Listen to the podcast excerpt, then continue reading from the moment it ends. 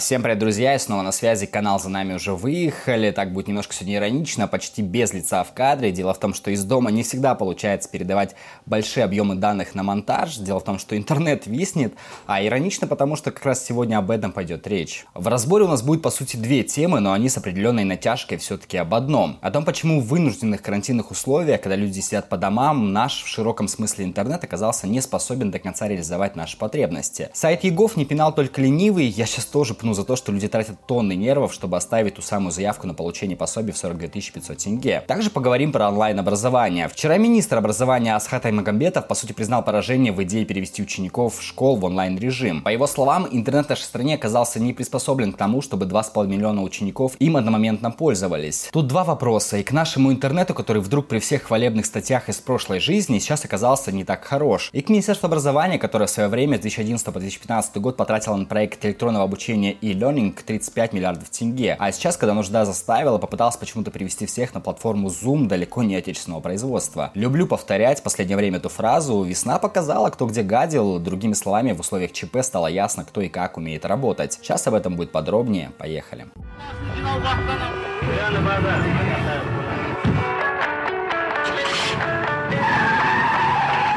Давайте сначала с eGov разберемся. Здесь, как нам кажется, мы столкнулись в первые дни после объявления о начислении пособий в период ЧП с такой классической ситуацией, когда левая рука вообще не понимает, как работает правая. Точнее так, голова не до конца понимала, на что способны остальные части тела. Голова спустила указ всем сидеть по домам. Голова думала, что у нас все круто с электронным правительством и, наверное, одномоментное посещение eGov миллионами людей способно выдержать. Вряд ли голова думала, что сайт упадет, потом переделанный сайт упадет, а еще и бот в телеге окажется не способен выполнять заявленные задачи. Если бы голова это понимала, вряд ли бы так громко объявляла всем, это ведь репутационные риски для головы. Лучше было бы сказать, что, мол, выплачивать начнем после 10, например, апреля, когда в авральных условиях будет подготовлена нужная пропускная способность соответствующей инфраструктуры. В том, что eGov упал и долго не мог подняться, на самом деле нет ничего удивительного. Если бы голова, в данном случае Токаев, сначала проконсультировался с специалистами, желательно не задействованными в государственных проектах, он бы это знал. Частично процитирую по этому поводу комментарий основателя Choco Family Рамиля Мухаряпова, человек как минимум в электронных сервисах неплохо разбирается. Цитата с портала матрица KZ. При проектировании IT-продуктов разработчики закладывают некую расчетную нагрузку. Исходя из нее строят архитектуру и пишут код. По мере добавления новых фич в продукт он становится более комплексным. Внутри растет количество взаимосвязей, скорость работы может замедляться. Поэтому со временем внедрение даже с виду простых изменений требует все больше времени разработчиков. Если же реальная нагрузка вдруг начнет существенно превышать расчетную, то продукт начнет тормозить, не выполняя обычных действий. Будет уходить существенно больше времени, страницы будут медленно грузиться, а иногда не грузится вовсе. При неожиданном превышении определенных нагрузок в 10-20 раз продукт, скорее всего, ляжет. И почти всегда здесь не обойтись простым увеличением серверов, нужно переписывать код, а иногда и перекраивать всю архитектуру. Так что, когда eGov KZ падает и перестает работать в результате того, что туда пришли одномоментно миллионы людей за получением онлайн ИЦП вместо десятков тысяч, ничего удивительного тут нет. Это сложный продукт, который взаимодействует с огромным количеством служб. К нему есть повышенные требования по защите и безопасности. Программный код писался годами сотен разработчиков и даже, вероятно, разными поколениями разработчиков. Это усложняет понимание взаимосвязи внутри проекта. Внедряя новую фичу, к примеру, возможность удаленного получения ИЦП, ты можешь сломать что-то другое. И вряд ли 10 лет назад кто-то серьезно думал, что миллион граждан одномоментно захотят воспользоваться госуслугами онлайн. Конец цитаты. Вы знаете, со своей точки зрения Рамиль прав, но нужно понимать, что он размышляет, действительно отталкиваясь от своего опыта. От опыта человека, чьи сервисы изначально были заточены под бизнес-процессы. И это логично, но запускайте, например, вы небольшой интернет-магазин по продаже, например, ювелирных изделий ручной работы. Вы понимаете глубину рынка, вы понимаете конкуренцию на этом рынке, вы понимаете, что даже при серьезных инвестициях в рекламу вашего магазина, его будут посещать в лучшем случае несколько сотен людей, пока останут одновременно. От этих расчетов вы отталкиваетесь, когда проектируете сайт, его пропускную способность, закупаете сервера и так далее.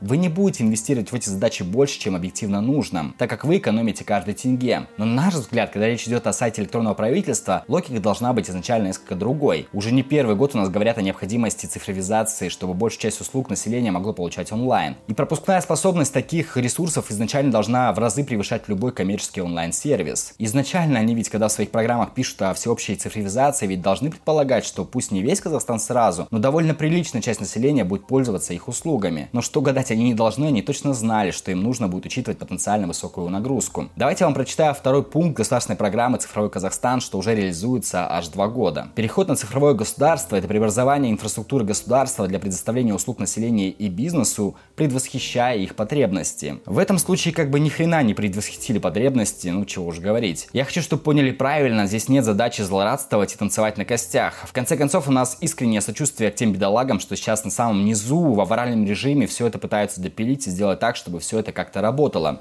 Хотя, если тут зайти на этот сайт 42500 yenbek.kz, внизу там, не сказать, чтобы незаметно, можно разглядеть пару узнаваемых значков – aitu.city и aitu. Если на первый кликнуть, открывается такой справочно-консультативный сайт, куда можно обратиться за какими-то вопросами и получить ответ от акиматов нескольких казанских городов, в том числе Астаны. А при клике на второй мы переходим на небезызвестный мессенджер от евразийской группы, того самого инвестора, что финансирует Isalem Social Media. Это не я придумал, это говорил сам глава Салем Александр Аксютиц в интервью Forbes в январе этого года. Да и в принципе это небольшой секрет. Ну помните скандальчики прошлого года о рисках создания суверенного интернета, когда продукты творческого объединения Салем активно продвигались через Аиту, и сам сервис дико рекламировался везде, где только можно. Тогда уверялось, что евразийская группа просто инвестирует в диджитал, в современные медиа, так как считает это исключительно перспективным направлением. И никакой государственной пропаганды за этим, разумеется, не стоит. Но тогда возникает 2 вопроса. Почему в разработке государственного сайта, что должен решить проблему выдачи пособия и гражданам, участвует как бы частная организация? Насколько это безопасно и вообще логично? Ведь этот сайт в том числе сейчас получает доступ к персональным данным огромного количества людей. Или все-таки вся эта движуха от евразийской группы не такая уж и частная? Тогда опять поднимаются вопросы о наличии госпропаганды или просто отвлечения внимания аудитории через продукты Салем. Ладно, это как бы небольшое лирическое отступление, хотя довольно интересно. Я думаю, к этому как-нибудь мы еще вернемся. А пока просто о цифрах. Сколько на реализацию программы «Цифровой Казахстан» планировали потратить? Процитирую здесь раздел «Закон КИЗ». Это то самое постановление правительства Республики Казахстан от 12 декабря 2017 года о подтверждении государственной программы «Цифровой Казахстан». На реализацию программы в 2018-2022 годах будут направлены средства бюджета в размере 108 миллиардов 683 миллионов 142 тысяч тенге. В том числе в 2018 году это 20 миллиардов, на 2019 год это 15 миллиардов, и на этот 2020 год планировали потратить больше 32 миллиардов тенге. Конец цитаты.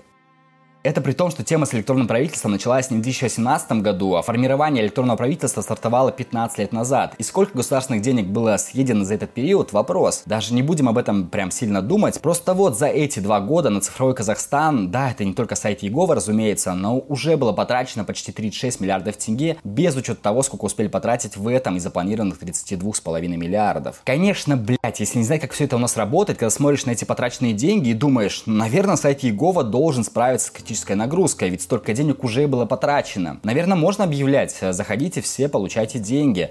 А оказывается, нет. А теперь к другому вопросу про онлайн-обучение. Ну, фабула коротко. Все школьники на карантине, началась 4-я четверть, попытались проводить уроки через Zoom. Поняли, что ничего хорошего из этого не выходит, все висит, учителя и родители в прямом смысле рыдают. Решили от этой идеи отказаться, сбросив как бы стрелки на стрёмный интернет. Цитата министра образования Казахстана Аскхата Аymагамбетова, цитата сайта Казинформа. Мы видим, что существует техническая проблема. В целом масштаб обучения через онлайн-стриминг нереальный. В связи с имеющимися проблемами это неэффективно. Мы видим, что многие родители не могли подключиться, либо во время подключения обрывалась связь. В целом интернет в нашей стране не приспособлен для того, чтобы 2,5 миллиона детей выходили в прямой эфир, а обучались через онлайн-системы. Исходя из этого, чтобы обучение было эффективным, а дети получали более качественные знания, мы приняли решение, что нет необходимости проводить обучение через онлайн-стриминг. Конец цитаты.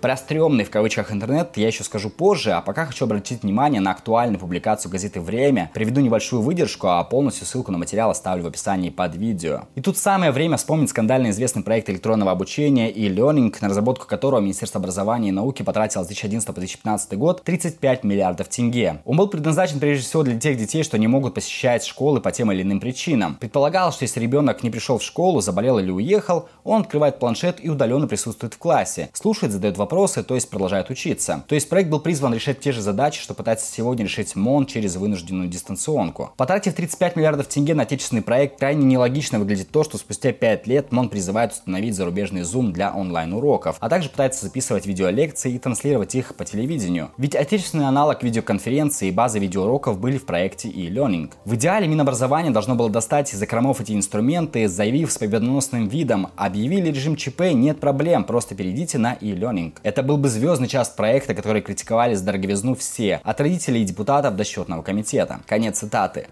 Даже добавить особо нечего, кроме вопроса, который, по сути, задавал в предыдущем блоке. Куда просрали десятки миллиардов тенге и кто-нибудь за это сидит? Ну, то есть претензия, что просто интернет не тянет, поэтому мы не будем вести онлайн-обучение, тут не очень принимается. Но, с другой стороны, в этой истории мы наблюдаем комбо. Да, МОН потратили десятки миллиардов тенге на не особо работающую, судя по всему, программу онлайн-образования. Ну, по крайней мере, пока не работающую. Но, с другой стороны, а реально ли это большая проблема, когда 2,5 миллиона человек выходит в онлайн через зарубежный сервис? Да, трафик, получается, гоняется на заграничные сервера и возвращается обратно, горлышко довольно узкое, все через него не пролазят. Но нормально ли это? Ну вот как здесь опять же не вспомнить вопросы, которые 2 года были связаны с монополизацией рынка телекоммуникаций в Казахстане? Помните, еще в июле 2017 года, когда Kazakhtelecom получил разрешение антимонопольщиков на покупку 75% компании Kcell, экспертами высказывались опасения, что на рынке будет один государственный монополист. Тогда в Министерстве национальной экономики говорили, что, мол, даже после покупки Kcell у Kazakhtelecom будет меньше 40% рынка. Однако не учитывалось, что Kazakhtelecom в следующем, то есть в 2019 году, планировал выкупить еще 49%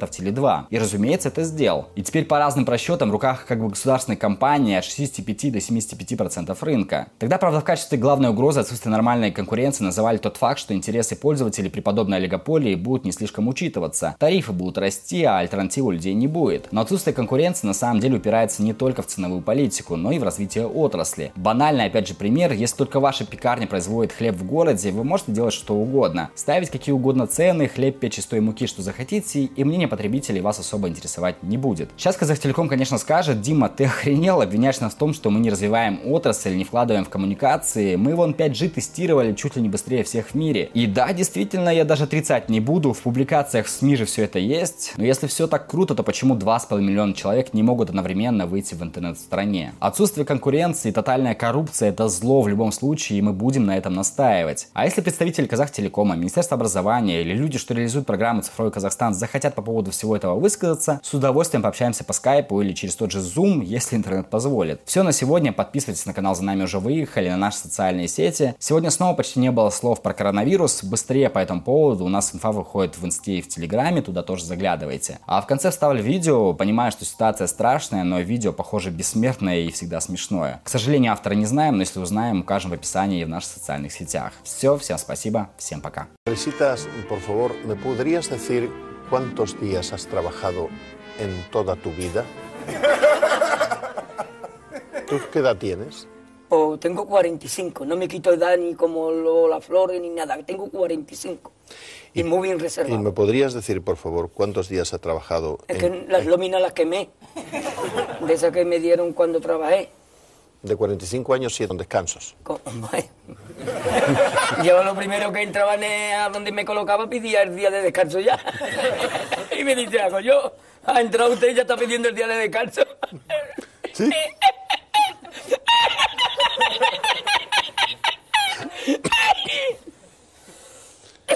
¿Y cuál es el trabajo más duro que has hecho? Más duro, en la playa. Trabajar en la playa. ¿Con el qué? Se limpiaba eso de la paellera que estaban todas mozas. Con la sal de la... Con la sal de... El azahar en, bueno, en los naranjos. Risita, coge las 20 paelleras, las amarra, ve por la paellera. Venga, a las 2 de la tarde ya están aquí. Miren, bañador, en las chanclas. Todo despeinado porque no me dio tiempo nada ponerme las chanclas y el bañador. Voy a la playa, había subido la marea.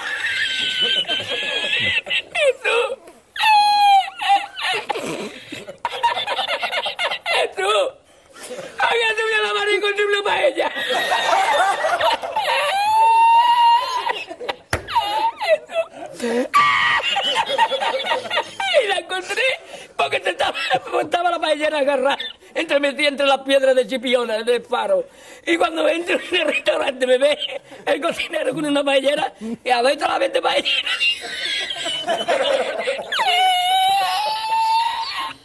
¡Ándale! ¡Me va! ¡Me va! Hemos llorado los dos.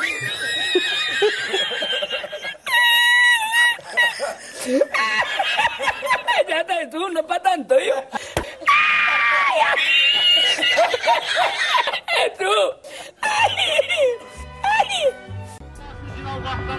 It's true.